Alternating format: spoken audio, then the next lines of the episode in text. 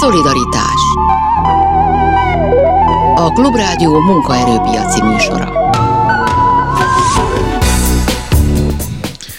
Jó napot kívánok, Sámeszi János vagyok. A mai műsorban beszélgetünk pedagógusokról, a két szakszervezet vezetőjével. Egy sztrájk hét van, de közeleg az újabb sztrájk tárgyalás is. Ezeket is megbeszéljük, meg azt is, hogy mennyi béremelést kaptak eddig, és mi lenne ahhoz elég a pedagógusoknak, hogy mondjuk mindenki a pályán maradjon, aki még a tanévet elkezdte. A műsor második felében pedig megyünk a vasútra, és a vasutasok szakszervezetének elnökével beszélgetünk beszélünk bérekről, munkaerőhiányról, munkaterhelésről. Már is kezdünk.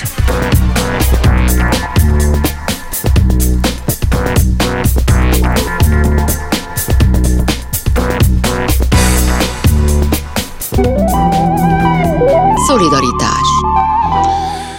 Méghozzá Komjáti Annával, a PDS válaszmányi elnökével és Szabó Zsuzsával, a PS elnökével. Jó napot kívánok mindkettőjüknek. Jó napot, Jó napot kívánok. És akkor kezdjük ott, hogy sztrájk hét van, és hát ez már a sokadik időszak, amikor a pedagógusok sztrájkolnak, és mindig tudni akarjuk, különösen mi újságírók, de alig, hanem a hallgatók is, hogy, hogy mennyien, meg hogy mennyiből mennyien, és nagyon sokszor szoktuk erre azt a választ kapni, hogy nem tudjuk pontosan, hogy körülbelül ennyien, hogy, hogy nem lehet azt kifelé látni, és akkor utána el szokták mondani önök, hogy, hogy miért nem látjuk mi azt, amikor a pedagógus sztrájkol, az nem olyan, mint amikor a buszvezető, olyat se láttunk egyébként, tegyük hozzá mostanában, szóval, hogy meg tudják-e azt mondani, hogy nagyságrendileg ezen a héten, vagy akár akár tegnap, akár ma mennyi pedagógus van, aki sztrájkol, és hogy mit értünk az alatt most, hogy egy pedagógus sztrájkol. Ő akkor egyáltalán nem tanít ma, egy órát nem tanít, vagy, vagy, vagy bármelyik lehet. És akkor először Komjáti Annát kérdezem. Hát nyert, mert azt fogom mondani, hogy pontos adatot nem tudunk, de azért én ma fölírtam a tegnap és a tegnap előtti adatokat, amik bejöttek hozzánk, amik, amik sajnos nem teljesek, mert még napokon keresztül fognak bejönni, és szerintem lesz olyan is, ami nem érkezik be. Majd nem tudom, Zsuzsáéknál lesz, hogy van. A két napon összesen 3012-en, 13-an jelentették be, hogy, hogy sztrájkoltak. Ez azért érdekes, és azért mondom a, a két napot, mert ez a sztrájk egy kicsit különbözik az eddigiektől, mivel hogy ilyen hosszú időre lett bejelentve.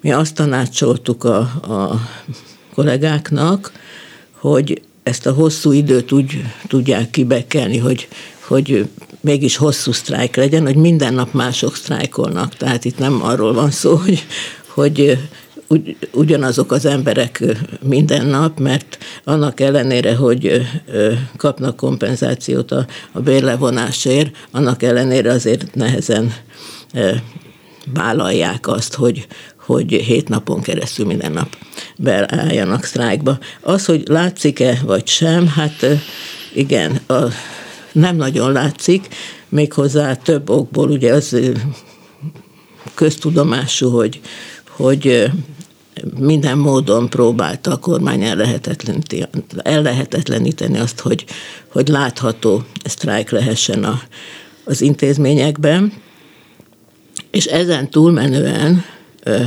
ráadásul még azt a nagyon megnehezített megoldást is megpróbálják hát megfúrni, hogy azt mondjam, hatóságilag. Tehát például a, a az igazgatók, az intézményvezetők nagyon gyakran nem tartják be azt a törvényben előírt kötelezettségüket, hogy a szülőket értesítsék arról, hogy sztrájk van bejelentve az iskolába. Ennek megfelelően a szülőknek nincs lehetőségük arra, hogyha úgy ítélik meg, hogy, hogy mondjuk sokan jelentették be a sztrájkot, akkor a, a gyereket nem küldik be, és ezáltal csak felügyeletet kell biztosítani a a beérkezett gyerekek részére, tehát gyakorlatilag az történik, hogy valaki sztrájkol, és a kollégáját meg beküldik helyettesíteni, hogy tartsa meg az óráját, akit viszont nem fizetnek ki. Tehát gyakorlatilag ez a, ez a játék folyik. Na most, hogy a, a létszám hogy fog változni, hát az, mi úgy látjuk, mert mi kértünk előzetes bejelentéseket is, amit persze még a, a olyan kollégák is elmulasztottak, akik nagyon aktívak, és akikkel szoros kapcsolatban vagyunk, de hát sok dolguk van, hogy 31-ére fognak összpontosítani, amely nap pedig a, a tavaly ezen a napon zajlott le a figyelmeztető sztrájkunk, aminek aztán egy hosszú történet lesz a, lett a következménye. Szabó Zsuzsa? Ahhoz a mondatához kapcsolódnék, hogy hát, hogy újra a sztrájkról beszélgetünk az oktatás kapcsán. Éppen egy éve, január 31-én egy éve mozgósítjuk a kollégáinkat, és veszünk részt sztrájkban. És azt, hogy látszik, vagy nem látszik? Hát nem látszik, hiszen a sztrájk arról szól, hogy bemegy a kollega a munkahelyére, és ott nem veszi fel a munkát. De ott van a zárt térben, tehát se a szülők, se a társadalom tagjai nem látják, hogy már egy éve küzdünk. Ráadásul a kollégáink nem kapnak bért. Ebből a mérhetetlenül alacsony fizetésükből nem tudnak megtakarítani, tehát azt, hogy mennyien sztrájkolnak és mennyi ideig, nagyban befolyásolja az, hogy nem engedhetik meg maguknak azt a luxust, hogy kiessen a pénztárcájukból az a csörgő forint, amelyek azért vannak, mert a sztrájknapokra nem kapnak fizetést. Mind a két szakszervezet visszapótolja a kieső béreket, de hát nyilvánvalóan annak van egy átfutási ideje, és én azt gondolom, hogy ez is nagyban belejátszik a létszámba, és még mi. Hát pontosan az az ellehetetlenítő folyamat, amely a sztrájk törvény és a még elégséges szolgáltatás kapcsán Magyarországon ö, lehetetlenné teszi és láthatatlanná teszi a sztrájkot. Kérdezené, hogy lehet úgy sztrájkolni? Mert egyszer csak az ember elfárad, hogy meg ügyeletet kell tartani osztályonként. Az órák 50%-át meg kell tartani, az érettségi tárgyak 100%-át meg kell tartani. Miközben sztrájkolok és nem kapok fizetést. Ez egy, ez egy lehetetlen helyzet. És miután ez hosszú-hosszú ideig ment, ugye január 31-én egy éve volt a figyelmeztető két órás sztrájkunk, március 16-ától egy határozatlan idejű sztrájkot hirdettünk, és ott igen, nagyon sokan beleálltak ebbe az akcióba, és tulajdonképpen az a határozatlan idejű sztrájk egyik kiemelt időszaka ez a mostani. Eddig mindig azt mondtuk, hogy vannak kiemelt sztrájknapok. Ezek így eddig voltak. Most azért, hogy fel tudjunk készülni erre az egyéves évfordulóra, egy kicsit ezt elnyújtottuk, és a kollégáink maguk választják meg azt a napot, amikor bekapcsolódnak. Tehát ez az érdekes ebben a történetben, hogy próbáltuk egy kicsit sűríteni, hogy 31-ére, aki, aki abban gondolkodik, hogy újra szeretné megmutatni, hogy, hogy most már aztán nagyon-nagyon elege van ebből az egész hercehurcából, ami az oktatásban folyik, hogy ők ezt az időszakot egy kicsit sűrítsék és tegyék látható láthatóvá. A, a helyzet az, hogy Kaptak olyan felhívást az iskolák, és itt kapcsolódnék annához, hogy az igazgatóknak a kötelességet tájékoztatni a szülőket, hogy sztrájkban az iskolában és mennyien sztrájkolnak. Ez egy kötelezettség, be kell jelenteni előtte öt nappal, meg három nappal, szóval vannak ilyen mérföldkövek, de egészen biztos vagyok abban, hogyha a szülők pontosan tudnák, hogy hány kollégánk sztrájkol az intézményben, segítenék a munkánkat, mint ahogy azt tették januárban meg tavasszal, és nem vinnék a gyereket iskolába. Most ezt a fajta folyamatot annyira nem érzékeljük. Ami viszont nagy baj, mert itt nem a pedagógus bérekért megy a küzdelem, hanem azért megy a küzdelem, hogy legyen elég pedagógus, legyen elég szaktanár az iskolákban, meg legyen elég óvónő az óvodákban, mert egyébként a gyerek nem kapja meg az alaptörvényben meghatározott jogát. Erről szól most ez az időszak, és igen, megerősítem, hogy a PS részéről is 31-ére összpontosítjuk az erőnket, és azon a napon szeretnénk megjeleníteni tenni azt, hogy nagyobb számban vesznek részt azok, akik még mindig hajlandók pénzt, energiát áldozni az ügyért. Hogyha azon gondolkozok, hogy én egy ilyen helyzetben hogyan dönteném el, hogy sztrájkolok, vagy, vagy nem sztrájkolok, akkor egyrészt el tudom azt képzelni, hogy vannak olyan kollégáik, akik egész egyszerűen elfáradtak ebbe. Tehát, hogy már egy éve volt, megint volt, megint volt, kipróbáltuk a polgári engedetlenséget, kipróbáltuk megint a sztrájkot, és kaptunk 10%-nyi béremelést, köszönjük szépen, ez nem működik, akkor vagyok a gyerekekkel, mert legalább azt szeretem. Ez az egyik, és a másik, amit meg felvetnék, és ez valószínűleg különösen igaz lehet vidéki iskolákra, olyan települések iskoláira, ahol tényleg azt érzik az emberek, hogy, hogy nem engedhetik meg maguknak azt, hogy elveszítsék adott esetben a munkájukat, vagy akár pici fizetésüket, vagy tényleg félnek, mert tényleg azt érzik, hogy nagyon alá vannak rendelve az intézmény vezetőnek, a tankerületnek, a polgármesternek, mit tudom én, hogy ott meg tényleg az kellene, hogyha ott lenne valaki, vagy valakik, akik ezt egyrészt megszervezik, másrészt pedig biztosítják őket valamilyen módon arról, hogy megvédik őket, és ez alig, ha nem hiányzik, és ez egy nyilván egy szervezeti kérdés önöknek is, hogy hogy, hogy lehetne még több helyen, még nagyobb erővel ott lenni, és beállni azok mögé, akik azik, ha nem, nem kétséges ez számomra, hogy egyetértenek azzal, hogy nem jó az, hogy a pedagógusok ennyit keresnek, ennyit dolgoznak, és hogy elmennek a szakmából. Induljunk ki abból, hogy már megint sztrájk, már megint sztrájk, és hogy gyakorlatilag láthatatlan, és senki nem tudja, hogy az iskola vagy az intézmények falain belül mi történik.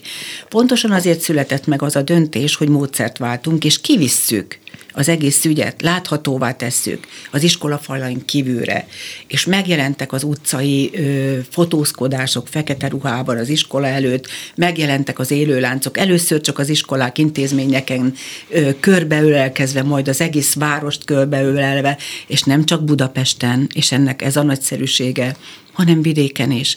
És igen, jelen van a félelem, a vidéki kis településeken különösen, mert ott nincs másik munkahely. Gyakorlatilag ott nem az történik, ha valakit kirúgnak, vagy elveszíti az állását bármilyen okból, hogy felül a villamosra megy három megállóval többet, és van másik munkahelye. Ha egy kis településen elveszíti a munkáját, ott busszal kell elmenni a nem tudom hanyadik határon túl, és csak egyszer jön vissza majd valamikor egyszer egy busz, tehát nem tudja egyszerűen fizikálisan megoldani az odautazását. No pláne a, a, a tudásmenet az oktatásért akciónk során a kollégáim arról számoltak be, hogy a félelem arról is szól, hogy nem csak arról, hogy a pedagógus elveszíti a munkáját, mi lesz, de ha megtudják, hogy ő nagyon mozgalmárkodik, meg nagyon sztrájkol, meg nagyon-nagyon, akkor akár a férje nem kap elég megrendelést, ha vállalkozó. Ez is benne van az emberek félelmében, és ezek nagyon-nagyon nem jó dolgok. Én azt gondolom, minden munkavállalónak alapvető és alaptörvényben rögzített joga, hogy az elégedetlenségét sztrájkban tudja kifejezni. Itt a kormány mindent megtesz, de mindent, hogy ezt megnehezítse, és ráadásul ezek a fajta mostani történések és a jogszabályban megjelent kirúghatom az embereket, de nem tudják meg rögtön, hanem majd csak egyszer valamikor a tanév végén. De még az is lehet, hogy csak a következő tanév végére derül ki, hogy rugnak, nem rugnak, miközben egész évet végig dolgozom. No, ezek a félelmek biztos, hogy nem segítik az ügyünket. Hát én ahhoz kapcsolódnék, hogy félnek, nem félnek, és egyáltalán milyen támogatottság várható el. Tehát egyrészt mi azt tapasztaltuk, hogy a szülők, szülők részéről nagyon sok helyen megjelent az a fajta szolidaritás, hogy, hogy a tanárok ne érezzék magukat magukra hagyva, és hát más, más szakmák is tulajdonképpen eddig különböző nyilatkozatokban álltak ki a pedagógusok mellett, de most egy kicsit hát vérmesebb reményeink voltak, és ezért 31-ére meghirdettük a Szolidaritás napját, és mindenkit megkértünk, szakszervezeteket, civil szervezeteket, szülőket, nagymamákat, nagypapákat, szomszédokat, hogy valamilyen módon nyilvánítsák ki a a támogatásukat, és nagyon reméljük, már beérkeztek hozzánk különböző eseményekről tervek, de ezeket én nem szeretném most lelőni, mert abban maradtunk mindenkivel, hogy ők fogják bejelenteni, hogy ők, ők hogyan nyilvánítják ki a szolidaritásukat, mert én azt gondolom, hogy, hogy ez nem csak ránk vonatkozik, hanem, hanem mindenkire, hogy ebben az országban a szolidaritást, hát hogy mondjam, egy kicsit fejleszteni kellene. Tehát nem lenne szabad hagyni, hogy a munkavállalókat leszalámizzák, hogy az egyik terület kap egy kis koncot, és akkor azok majd csöndbe maradnak, akkor a másik terület egy év múlva. Tehát azt gondolom, hogy ezt kellene nagyon, nagyon fejleszteni, és a Zsuzsához kapcsolódnék az iskolán kívüli eseményekkel. Ma egy nagyon érdekes esemény lesz Kispestről a Puskás Ferenc sportarénáig egy sétát szervezünk. Tulajdonképpen a PDS csak örökbe fogadta ezt az eseményt, mert a, a Veszli János óvoda, általános iskola és középiskola tanárai kerestek meg minket, hogy ők szeretnének egy ilyen ö, sétában ö, kiállni. Ugye ők alapítványi iskola, tehát kicsit más vonatkozik rájuk, de ö, és azt, azt kérték, hogy segítsünk nekik ebben, mert ők ebben nagyon gyakorlatlanok, soha nem jelentettek be rendőrségen eseményt. Tehát most ez, ez lesz, és ez, ez szerintem borzasztóan megható, mert ennek az iskolának a, a szülői gárdája és a, a gyerekei hát nagyon rossz szociális helyzetben levők, tehát ugye erre nem lehet mondani, hogy a, hogy a belvárosi iskolák ugrabugrálnak. Ez egy nagyon, nagyon-nagyon szegény populációnak az iskolája.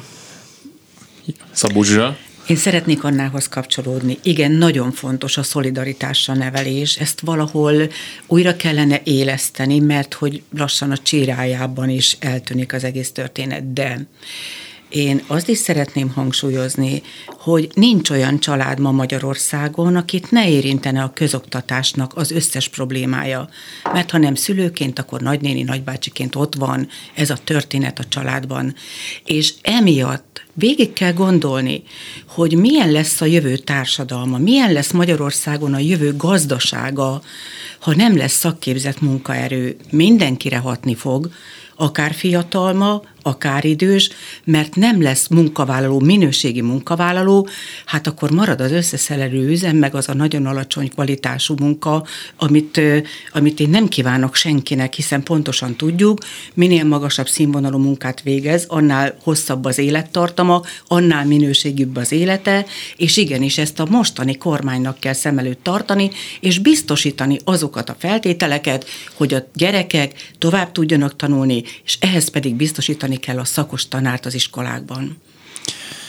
Fogunk majd arról beszélni még később, hogy mennek sztrájk tárgyalni majd holnap, de még egy kérdés sem lenne, és én véletlenül sem szeretnék senkit sem, meg tudom, hogy önök sem bármilyen törvénysértésre bíztatni, de hogy, és lehet az utcára menni, és ennek a jelentőségét lebecsülni sem szeretném, de hogy azért azt gondolom, hogy itt jelentős eredménye egy ilyen típusú munkabeszüntetésnek akkor lenne, hogy tényleg leállnának az iskolák napokra, és azt elhiszem, hogy ehhez adott esetben az kellene, hogy ne tartsák be a, a jogszabályokat, amit a sztrájk törvény előír, és nyilván nem véletlen, hogy a sztrájk törvény olyan, amilyen, de hogy az látszik, hogy a döntéshozóknak belefér az politikailag, hogy vannak az utcán adott esetben sokan, és úgy tűnik, hogy az is belefér még, hogy azért szólnak arról a hírek, hogy innen-onnan pedagógusok felmondanak, elmennek egyébként, tehát bármennyire is szomorú, de hogy az egyik eredményének, eredménynek az tűnik ebben a történetben, hogy olyan pedagógusok, akik valószínűleg az elmúlt években is már borzasztóan érezhették magukat sokokból, most azt mondják, hogy akkor ők befejezik és elmennek, ami hát nem jó, de közben meg értem, hogy miért. Én tegnap kaptam egy telefonhívást, egy férj hívott, akinek a felesége pedagógus, és azt mondta, történjen már valami, mert a család élet rovására megy az, hogy a felesége egyszerűen nem bírja tovább idegileg ezt az állapotot, amiben nap mint nap működnie kell. Na most képzeljük el, hogy azok a munkavállalók, akik ilyen stresszben élnek, akik ilyen megaláztatásban élnek, hogy egy éve küzdünk azért, hogy a, a béremelés okán elég pedagógus legyen, hogy ne kelljen annyit helyettesíteni, túlmunkát végezni, amelyben már a családok beleroppannak. Hát hogy tud mosolyogni? Miközben a gyereknek az lenne a jó, ha türelmes, mosolygós, ráfigyelő felnőttek vennék körül. képtelen rá a pedagógus. Egy éve küzdünk, és nem történik semmi. Hát ez valami gyalázat, de nem tudok senkit biztatni, nem lesz olyan, hogy megáll az élet Magyarországon, mert nem tehetjük meg. Január 12-én született egy kormányrendelet, és ezt fogjuk holnap bevinni a sztrájktárgyalásra, amely kimondja, hogy más munkavállalók, ha olyan dolgot tesznek, hogy megtagadják a munkát, mint ami itt most a polgári engedetlenség kapcsán megjelent az oktatásban, 15 napon belül kiderül, hogy elbocsátják, vagy nem bocsátják el. Ez a kormányrendelet lehetővé teszi, hogy majd egyszer csak egy év múlva megtudja a kollega, hogy akkor téged most elbocsájtottalak, azért, mert egy éve csináltál ezt meg azt. Ez tovább feszíti, generálja ezt az amúgy is jelenlévő problémát a kormánynak lenne kutya kötelessége, az oktatás irányításnak lenne kutya kötelessége. Ha még mindig azt mondja, hogy Brüsszeltől várja a pénzt, bánom én, de most már mondjon valamit, hogy ez a felső korhatár, ekkor fogtok pontosan tudni, kezdjünk el dolgozni, kezdjünk el ütemezni, kezdjünk el előkészíteni dolgot, mert a kollégákat tájékoztatni kell a semmiben, levegőben lógva, nem lehet ezt az ügyet hagyni, mert a szülőnek is elege van, a diákoknak is elege van, és az oktatás valamennyi dolgozójának, nem csak a pedagógusoknak is elege van, hogy semmibe veszik őket. És a kérdésére válaszolva, a kormány úgy csinál, hogy minden csoda három napig tart, majd csendbe lesznek vagy kifáradnak, vagy nem tudom, mi történik. Ez nem jó. Nem ezért választottuk meg a képviseletre ezeket az embereket. Anna még egy fél percben, hogyha van mit. Igen, hát reagálnék a konkrét kérdésre. Ugye azt mondta, hogy mi lenne, hogyha egyszerre mindenki fölállna és bezáródnának az iskolák, és leállna az élet az oktatásban. Ez ez egy nagyon-nagyon kényes kérdés, mert ez a rendelet, amit a Zsuzsa említett, ez azt vetíti előre, hogy hogyha nagyon sokan belállnának egy ilyen akcióba, akkor még eldöcögne az oktatás tanév végéig, és lenne ideje a kormánynak arra, hogy olyan átszervezéseket hajtson végre, amiket már hónapokkal ezelőtt nem a minisztérium, de, de hát, hogy mondjam, túlbuzgó tankerületi igazgatók előrevetítettek, és azt mondták, hogy hát ha nagyon sokan szórakoztuk, akkor majd összevonjuk az iskolát a szomszéd gimnáziummal, ha nem lesz elég tanár, akkor majd úgy lesz. Mert akkor két tantestületből össze fog jönni egy tantestület, és nem fogja érdekelni azokat, akik ezt a lépést megteszik, hogy az egyik iskolában spanyol két tannyelvű tagozat van, a másikban média tagozat van, majd akkor a gyerekek hogyha ragaszkodnak ahhoz a szakhoz, amire beiratkoztak, majd elmennek a város másik végére. Kell mondanunk egy híreket, azt Véna Gyöngyitől hallhatják majd, aztán meg folytatjuk még egy kicsit a beszélgetést Komjáti Annával és Szabó Zsuzsával. Szolidaritás Komjáti Annával, a PDS válaszmányi elnökével és Szabó Zsuzsával, a PS elnökével beszélgetünk. Holnap sztrájk tárgyalás lesz a illetékes államtitkárral, úgyhogy akkor röviden, hogy mivel mennek oda, meg mit, mert most az a helyzet, hogy mint most az eddigi kérések mellé feljött volna még olyan kérés, ami eddig nem volt, mert hogy születtek új törvények, ezzel szemben meg mondjuk a béremelésről nem született semmi. Anna? Hát igen, azért egészítették, egészítettük ki a követeléseket, mert tavaly január óta olyan törvények, illetve rendeletek születtek, amik, amik borzasztóan megalázóak, és, és tényleg a pedagógusokat olyan helyzetbe hozták, hogy ne, ne tudjanak hangot adni az elégedetlenségüknek. Tehát mi kérjük a törvény módosítását, annak a törvénynek a módosítását, illetve visszavonását, amit eredetileg rendeletben adott ki a kormány februárban, ami arról szól, hogy mi ez a nevetséges, elégséges szolgáltatás, és a választások után az, az új parlamentnek az első dolga volt ezt a rendeletet törvényerőre emelni, tehát ennek a visszavonását kérjük, valamint a, a, a sztrájk törvénynek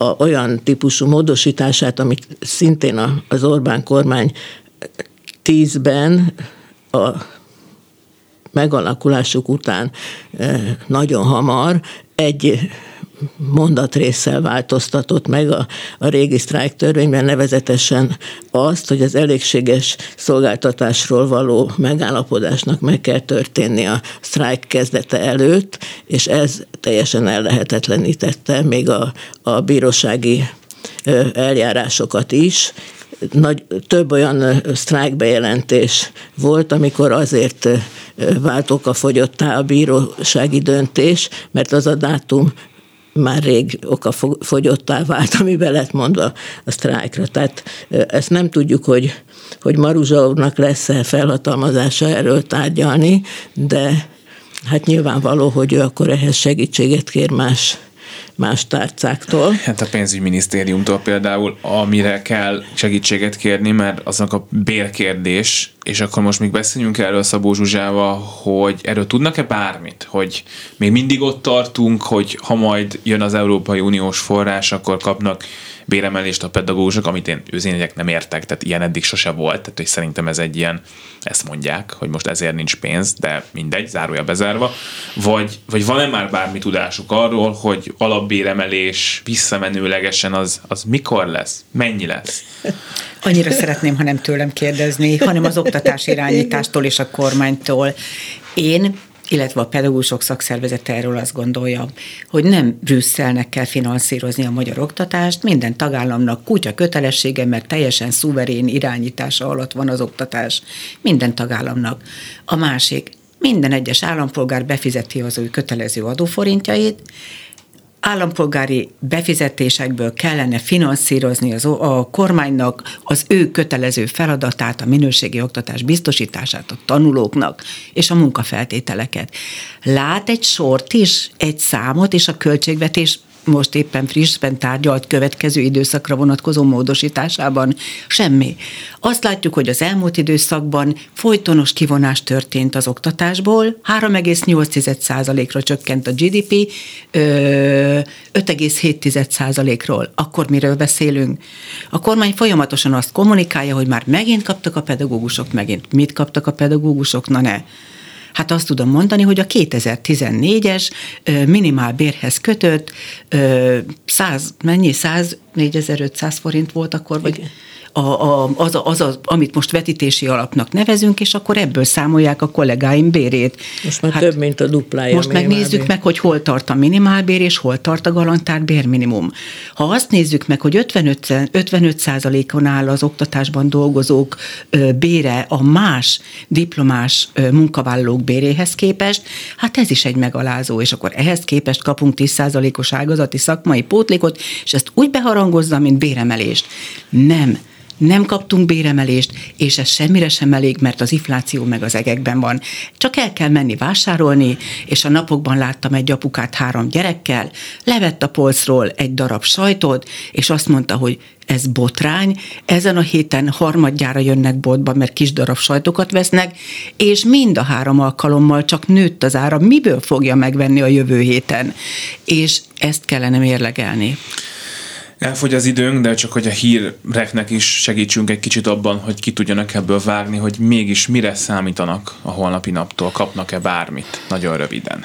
Hát ö, ugye a reménye meg utoljára nagyon örülnénk, hogyha egy olyan ö, válaszsal, vagy várna minket a Maruzsa úr, hogy meggondolták magukat, és legalább azt a 45 os azonnali béremelést megadják, ami egyébként egy nagyon karcsúnak tűnik most már, ugye ez az eredeti egy évvel ezelőtti követelés, tehát hogyha figyelembe veszük azt, amit Zsuzsa mondott az inflációról, akkor ha igazán karakának lennénk, akkor ezt megemeltük volna, de azért nem emeltük meg, mert mi a megegyezési készségünket akarjuk bizonyítani, amit viszont a kormány egyáltalán nem próbál a saját oldaláról, és amit még nagyon várunk, mert, mert ez a dolog, hogy, hogy majd Brüsszelből jön a pénz, és akkor abból lesz fizetés, azért ez, ez a kormányoldal részéről egy csúsztatás, mert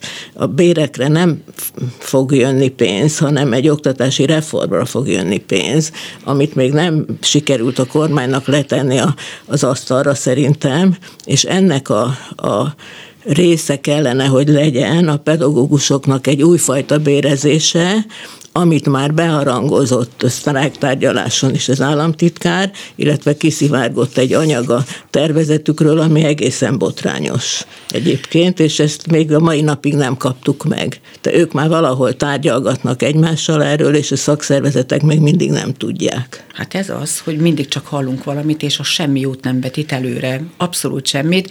Viszont szeretném hangsúlyozni, hogy a pedagógusok jól létének csak egyik eleme a béremelés.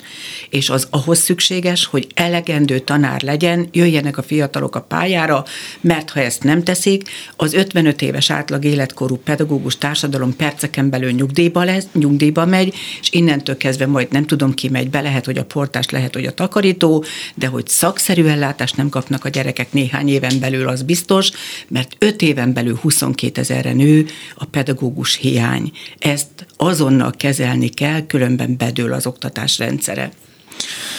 Köszönöm szépen, hogy itt voltak. Szabó Zsuzsát, a PS elnökét, és Komjáti Annát, a PDS válaszmány elnökét hallották az elmúlt percekben. Köszönöm szépen mindkettejüknek.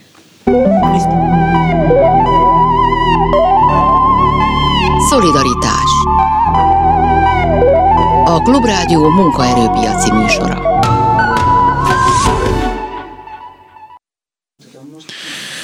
A műsort pedig folytatjuk. Mindjárt itt lesz a stúdióban Meleg János, a Vasutasok szakszervezetének elnöke, akivel beszélgetünk itt bérekről, bértárgyalásról először is. Jó napot kívánok!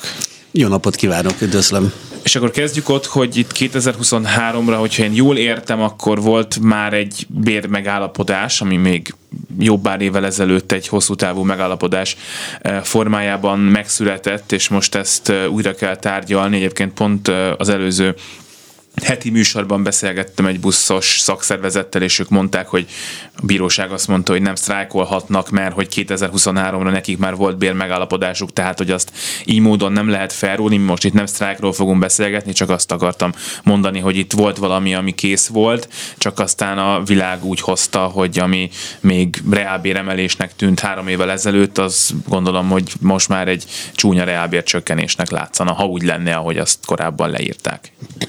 Ez így igaz, amikor a három éves megállapodást kötöttük, akkor még gyakorlatilag az inflációs előjelzések teljesen más számokat mutattak.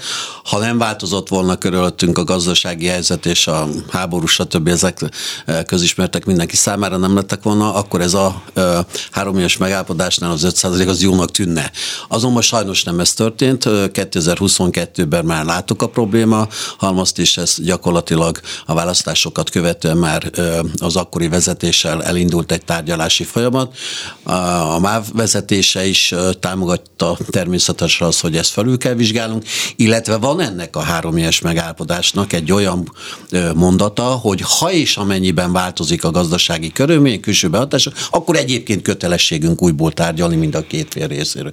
Ez a most folyamatban gyakorlatilag. Tehát akkor abban egyetértés van, hogy ezt át kell írni, nyilván fölfele, a kérdés az, hogy hol tart ez most, tehát mekkora az önök elképzelése, mondjuk akkor csak a bérekre, tehát akkor az alapbérre eh, figyelemmel, és mennyi az, amit ők mondanak.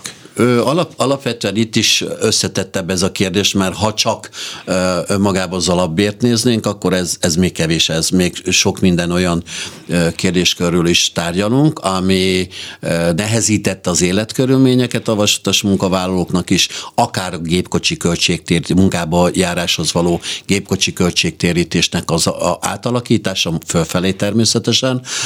Ezek mind a kollektív szerződésnek részelemei, amit ismételten újból kell tárgyalni, tárgyalni, és ez is jövedelem növekedés fog jelenteni. Hát egy kicsit, kicsit csúszásba voltunk, de remélem, hogy utolérjük magunkat, ugyanis hát a, a minisztérium, akivel elkezdtük a tárgyalást, az időközben Igen. változáson ment keresztül.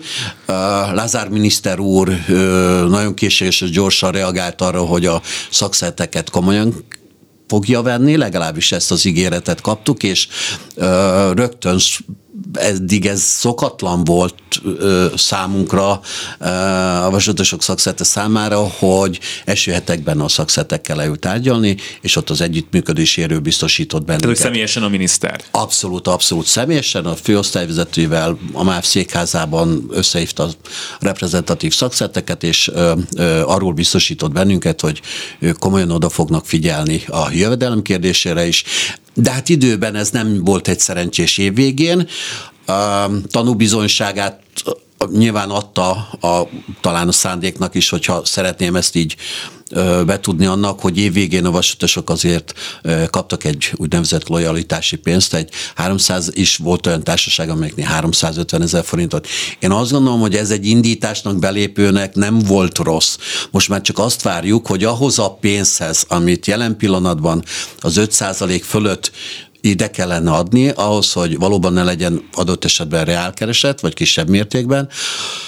Hát most gyakorlatilag, hogyha nem szeretném számszak szám, ö, számszakilag megmondani, hogy mi, mi lenne a vágy, egy szakszettek mindig nagyobbak a vágyai, de a realitást ö, nézném, akkor most ö, fel, feléné tartunk a félúton de mégis, mert nyilván a hallgatók szeretnek pontos számokat hallani, hogy azért most, ugye, amit ön is mondta, főleg egy ilyen inflációs helyzetben, ugye nagyon sokat, tehát nincs olyan sok, tehát azt mondom, hogy 30%-ot szeretnék, akkor azzal is azt mondom, hogy egy ilyen 10% körül reálbéremelésben gondolkodok, és hogyha most ugye vasutasoknál is nagyon sokan vannak, akik nagyon keveset keresnek, és nyilván vannak, akik meg, meg a magyar átlaghoz képest sem rosszul, de mondjuk egy, egy jegykezelő kalauz dolgozónál, hogyha azt mondjuk, hogy ő 30%-a keressen többet, valószínűleg mindig nem, ér, nem él királyként, és nem fogjuk azt érezni, hogy hát úristen, ő milyen jól van fizetve. Tehát magyarán azt akarom ezzel mondani, hogy lenne tér, de mégis mennyi, mennyit szeret, mennyi az, amivel elégedett lenne. Na.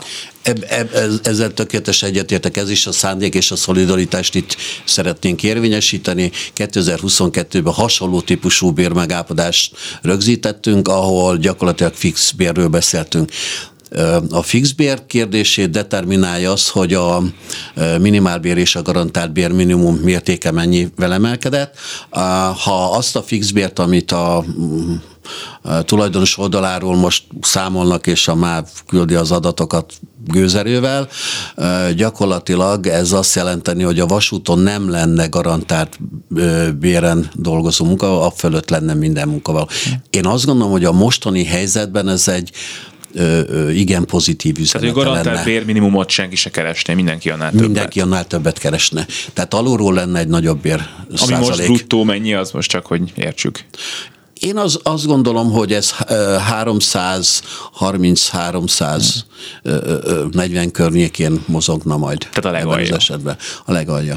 És akkor emellé még mi az, ami, mert azt mondta, hogy nem csak az alapbér, hanem rengeteg bónusz, meg kafetéria, meg munkába stb. Szóval, hogy mi az még, ami, amire, gond, amiben gondolkodnak? Hát van nálunk ez a lojalitási pénz is év végén, gyakorlatilag van szép juttatásunk is még ebben az évben, tehát gyakorlatilag olyan, amiről szintén meg kell állapodni megállapodunk, mert minden évben um, ez, ez éves szintű megállapodások a bértömegnek megfelelően, ami benne van ugye az üzleti terben, mi állami vállalatként nagyon sok, 57 ezer vasutas, volános és vasutasról mi már egy család vagyunk, de azt gondolom, hogy 57 ezer embernek a pénze az nagyon sok milliárdot jelent jelen pillanatban és egy nagyon nehéz helyzetben van a társaságunk, hiszen az energiáremelés következtében több mint 201 milliárdos mínuszban tartottunk, amit a kormány vagy leír, vagy elenged, de hát ezzel, ezzel indulunk, és, és most jelen pillanatban is voltak költségelvonások,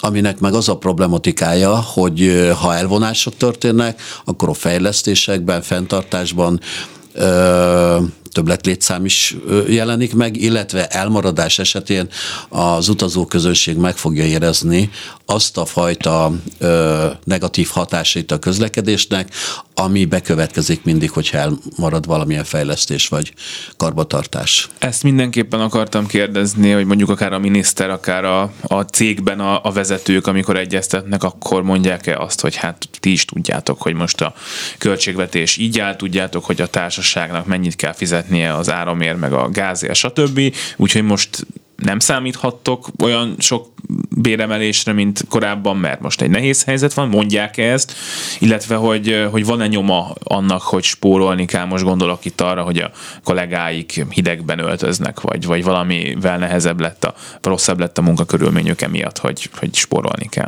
Abszolút így van, ezért mi több levelet is írtunk már a minisztériumok szintjén, hogy a jogszabályt módosítsák. E tekintetben ezért mondtam, több minden van az asztalon, hiszen a munkakörülmények, mint ilyenek is nagyban befolyásolják a hangulatot, feszültek, egy picit idegesebb, sokkal idegesebbek, feszültebbek az emberek most egy év alatt, mint mondjuk voltak három évvel ezelőtt ez érthető is, és, és azt gondolom, hogy ez egy nagyon nehéz időszak. Szoktuk mondani, hogy minél hamarabb éljük már túl, és menjünk. Azt gondoltuk, hogy a Covid után nincsen már rosszabb, de sajnos lett ez a helyzet, ez egy olyan iszonyatos nehéz a munkáltató oldalról is, nyilván nem vagyok én a szóvívő, szakszereti oldalról meg nagyon nehéz. Mindent a szakszerzettől várnak el ma már. Általában nem szakszereti tagok szokták a legtöbb többet posztolni a Facebookon az, hogy hány százalékot lennének elégedettek, és így tovább. Én azt gondolom, hogy ez, ez az a pont már, ahol lehet érzékelni, hogy, hogy pattanásig vannak az embereknek az idegrendszerei ebbe a nehéz helyzetben is. Amikor ilyen árak mellett vásárolni kell a 250 ezer forintos nettó jövedelemből, én azt gondolom, hogy az nagyon nehéz és, és szinte lehetetlen. Igen, hát ez elő voltak itt a pedagógus kollégái, és nem aztán róluk aztán főleg lehet tudni, hogy, hogy milyen bérekből kénytelenek megélni. Még egy utolsó csak a bérekről, mert hogy január vége van, és ugye, hogy ha minden jól alakul, akkor kéne lenni egy, egy bérmegállapodásnak uh, erre az évre már a következő napokban, hogy kérdezem, hogy van erre lehetőség, vagy a februári már, vagy hát a januári, de a februárban megkapott bér az még kevés lesz, és majd utólag számítanak arra, hogy lesz meg megegyezés, és akkor azt utólag visszakapják. ABC variációra készülünk természetesen minden, mindenre, és mindent kielemezünk, és meg, megpróbáljuk felmérni azt, hogy melyik a jó megoldás, hogy azonnal hajtsa végre a munkáltató az 5%-ot, ami már biztos, hogy megvan benne, az, és várjunk. Az az igazság, hogy nagyon sok emberrel, kollégával beszélgetünk munkavállalókkal, és és ők azt mondják, hogy inkább egybe várjuk meg, hogy még kapjunk hozzá, és azt adjuk oda, azonban én személy szerint is, akinek megélhetési problémái vannak, az alacs, nagyon alacsonyabb jövedelem, annak minden ezer forint számít. Itt ennél, amit most mondok, ez, ez nagyon rossz érzéssel mondom ki, hogy ma akár 1500 forint is hóvégén nagyon sok családnak iszonyatos sokat jelent. És ugye rájuk is kell gondolnunk, és azért itt most mondani, hogy jaj, de hogyha ha most ezt elfogadjuk, ak- akkor lehet, hogy nem is adnak Nehogy az legyen, hogy azt mondják, igen, hogy ők már ezt igen, megoldották, igen. ott van, megkaptátok a béremeléseteket, ezt igen, értem. Igen, igen, igen. igen. Mennyire jó vasutas munkavállalónak lenni ma, és hogy mondjuk ez hogyan változott az elmúlt években? Én most az elmúlt években valamivel többet vonatozok, mint, mint korábban, és egyébként tehát ahhoz képest, hogy amilyen PR-ja van a Magyar Vasútnak, szerintem a Magyar Vasút jobban működik sokkal. Ezt csak szeretem volna így, így elmondani, miközben persze, aki sokat vonatozik, az fog egyszer késni, meg fog kimaradni, meg le fog leállni, meg nem nyílik ki az ajtó, szóval ezeket a történeteket tudjuk, de egyébként nagyon kedves emberek vannak legtöbbször, meg tényleg amúgy legtöbbször azért a vonat odaér, ahova, ahova mennie kell, de hát azért hallani, tehát azért hallottam olyan típusú beszélgetést kalauzok között, hogy ő még egyébként mit dolgozik amellett, hogy ezt csinálja, meg hallottam mozdonyvezetők között olyan típusú beszélgetést, hogy hát most a szabály szerint még ennyit kéne itt várni, meg ellenőrizni kéne a vonatot, meg még pisilni és elmennék, de nem fogok, mert fordulunk és megyünk. Szóval, hogy azért, azért biztos, hogy ez nem egy könnyű dolog. Na. Uh, ez is igaz, és, de, de árnyaltabb azért ez a kép. Én azt gondolom, hogy a digitalizáció és az automatizáció az rengeteg újat hozott, korszerű járművek, másabb technológia. Ma már a mozdonyvezetőnek nem szenet kell lopátolni a mozdony, azért ezt ne felejtsük el, ami ahonnan indultak, és egy sorolja jogosítvány, sor minden dolog biztosított számunkra. Nyilván, ha kitekintünk, hogy a szlovén mozdonyvezető mennyit keres, akkor azt mondjuk, vagy azt kell, hogy mondjuk, hogy nem jó. Ha azt nézzük, hogy a, a magánvasutaknál mit keres egy mozdonyvezető, akkor igen, csak nincs olyan kollektív szerződésük nekik, azért olyan mozdonyvezetővel is kell találkozni, aki három napi táskával elindul otthonról, mondjuk Szombathelyről, nem egy Murakeresztúra, onnan elmegy majd Gyékényesre, vagy akár Kürtösre, és majd valamikor nem tudja, mikor kell hazamennie. Itt azért kiszámíthatóság van a vasúton. A MÁV-nál kiszámíthatóság van, kollektív szerződés védi a munkavállalóknak a jogait, vezénylés tekintetében, pihenőidő kérdésében, nagyon sokan azért visszajönnek egy idő után. Fiatalként uh-huh. kipróbálják, és utána visszaszállingoznak, pont azért, mert azt mondják, hogy nem lehet ezt hosszú távon csinálni. Nagy lehetőség van a fiatalok előtt. Az automatizáció és a digitalizáció olyan kihívások elé fogja állítani, már állította a vasutat, ahol azok, akik ilyen végzettséggel rendelkeznek, vagy ebbe az irányba gondolkodnak, azoknak én nagyon jó szívvel ajánlom a vasutat. Pár év múlva nem lesz már kocsi kísérő, hogy így mondjam, tolatásvezető, abszolút biztos, mert olyan irányítási rendszer lesz, és olyan automatikus berendezések lesznek, ami kiváltja az emberi energiát, a kézi munkát, ezt tapasztaljuk egyébként Európa számos országaiban. Már nincsenek ott el is tűntek ezek a munkakörök, és például egy középütközős készüléknek a bevezetését több mint 500 ezer kocsira szerelnek olyan középütközős középütközőt, ami, ami kiváltja a tevékenységet, és ez automatikával vezet. Mi nemrégiben néztük meg, és egy nagyon szépséges, jó történet, hogy Magyarországon gyártják ezt a készüléket, a Krom cég, és azt gondolom, hogy büszkék lettünk, hogy ilyen fiatalok vannak Magyarországon. Hát meg ugye, hogy a vasútfejlesztés az egy prioritás, nem csak Magyarországon, de Magyarországon is, és hogyha erre még uniós forrás is lesz, akkor itt azért lehet arra számítani, hogy, hogy lesz pozíció, meg lesz vonat, ami abból B-be elmegy, és ez egy szép vonat lesz. A munkaerő hiány, és egy percünk van, ezt úgy kérdezem, az, az kevésbé probléma most, mint x évvel ezelőtt? Azért viszonylag sokat beszéltünk arról. Részben, Sajnos a végrehajtószolgált területen, amikről beszéltem, ezekben a munkakörökben jelen van. Ez nem fog megváltozni. Ma nem perspektíva váltókezelőnek idejönni érettségi után. Nincs, mi, mi, mit lehet olyat mondani neki, hogy jöhetsz karácsonykor dolgozni? Nem tudjuk mondani neki azt, hogy egy millió forint fizetést kap, és akkor jöhet ide, mert az egész egy hierarchia rendszeren keresztül épül fel a vasútnak a szerkezete. És ez jövedelemben is így működött, hogy hogy melyik munkakörhez mennyi iskolai végzettség kell, milyen tudásszint kell, um, és ennek megfelelően kapta a jövedelmét is mindenki. Én azt gondolom, hogy ebben az esetben um, nagyon nehéz, um, bármilyen jó is lenne ez a bor, akármilyen reklámfelületet adunk neki, mert sok mindennel próbálkozik a mám is, a toborzásokkal, meg hasonlókkal, nem vonzó ez már. Abszolút, hogy ezért is keresik nyugaton is a megoldás, hogy a kézi erőt, az emberi erőt hogyan tudják kiváltani. Sokan nem gondoltuk, hogy a négyes metró vezető nélkül közlekedik, és működik. És megszoktuk, és barátkozunk azzal, hogy nincs ott egy biztonsági szempontból Eszünkbe ember. se jut már. Eszembe sem jut, mert biztonságosnak érezzük azt a közlekedést. Gondoljuk végig ezt a folyamatot. Jó a magyar vasút? Ön szerint? Jó. Én az előbb szépeket mondtam róla, Jó, csak azért. Én, hogy... én szeretem. De lehetne még jobb. És nem biztosan. azért, mert elnök vagyok, hanem mert régi vasutas. Nagyon régen. A vasutasok szeretik a vasutat. Uh, ettől megy még. Ettől megy még a vasút, uh, mert, mert akik itt dolgoznak, azok azért jönnek be, mert amit csinálnak, azt szeretik. És fogják az utasok is majd még jobban szeretni, ön szerint? Én bízok benne. Azért az, az, azok a fejlesztések, azok az új motorvonatok, ezt ön is említette, ez alapvetően szeretik az utasok. Az emletes vonat az, az, az mindenki azon akar utazni most például. Gyerekekkel, mint a ezért Disneylandbe úgy járnak Csak azt, azért azt mennek én oda. is szeretem, igen.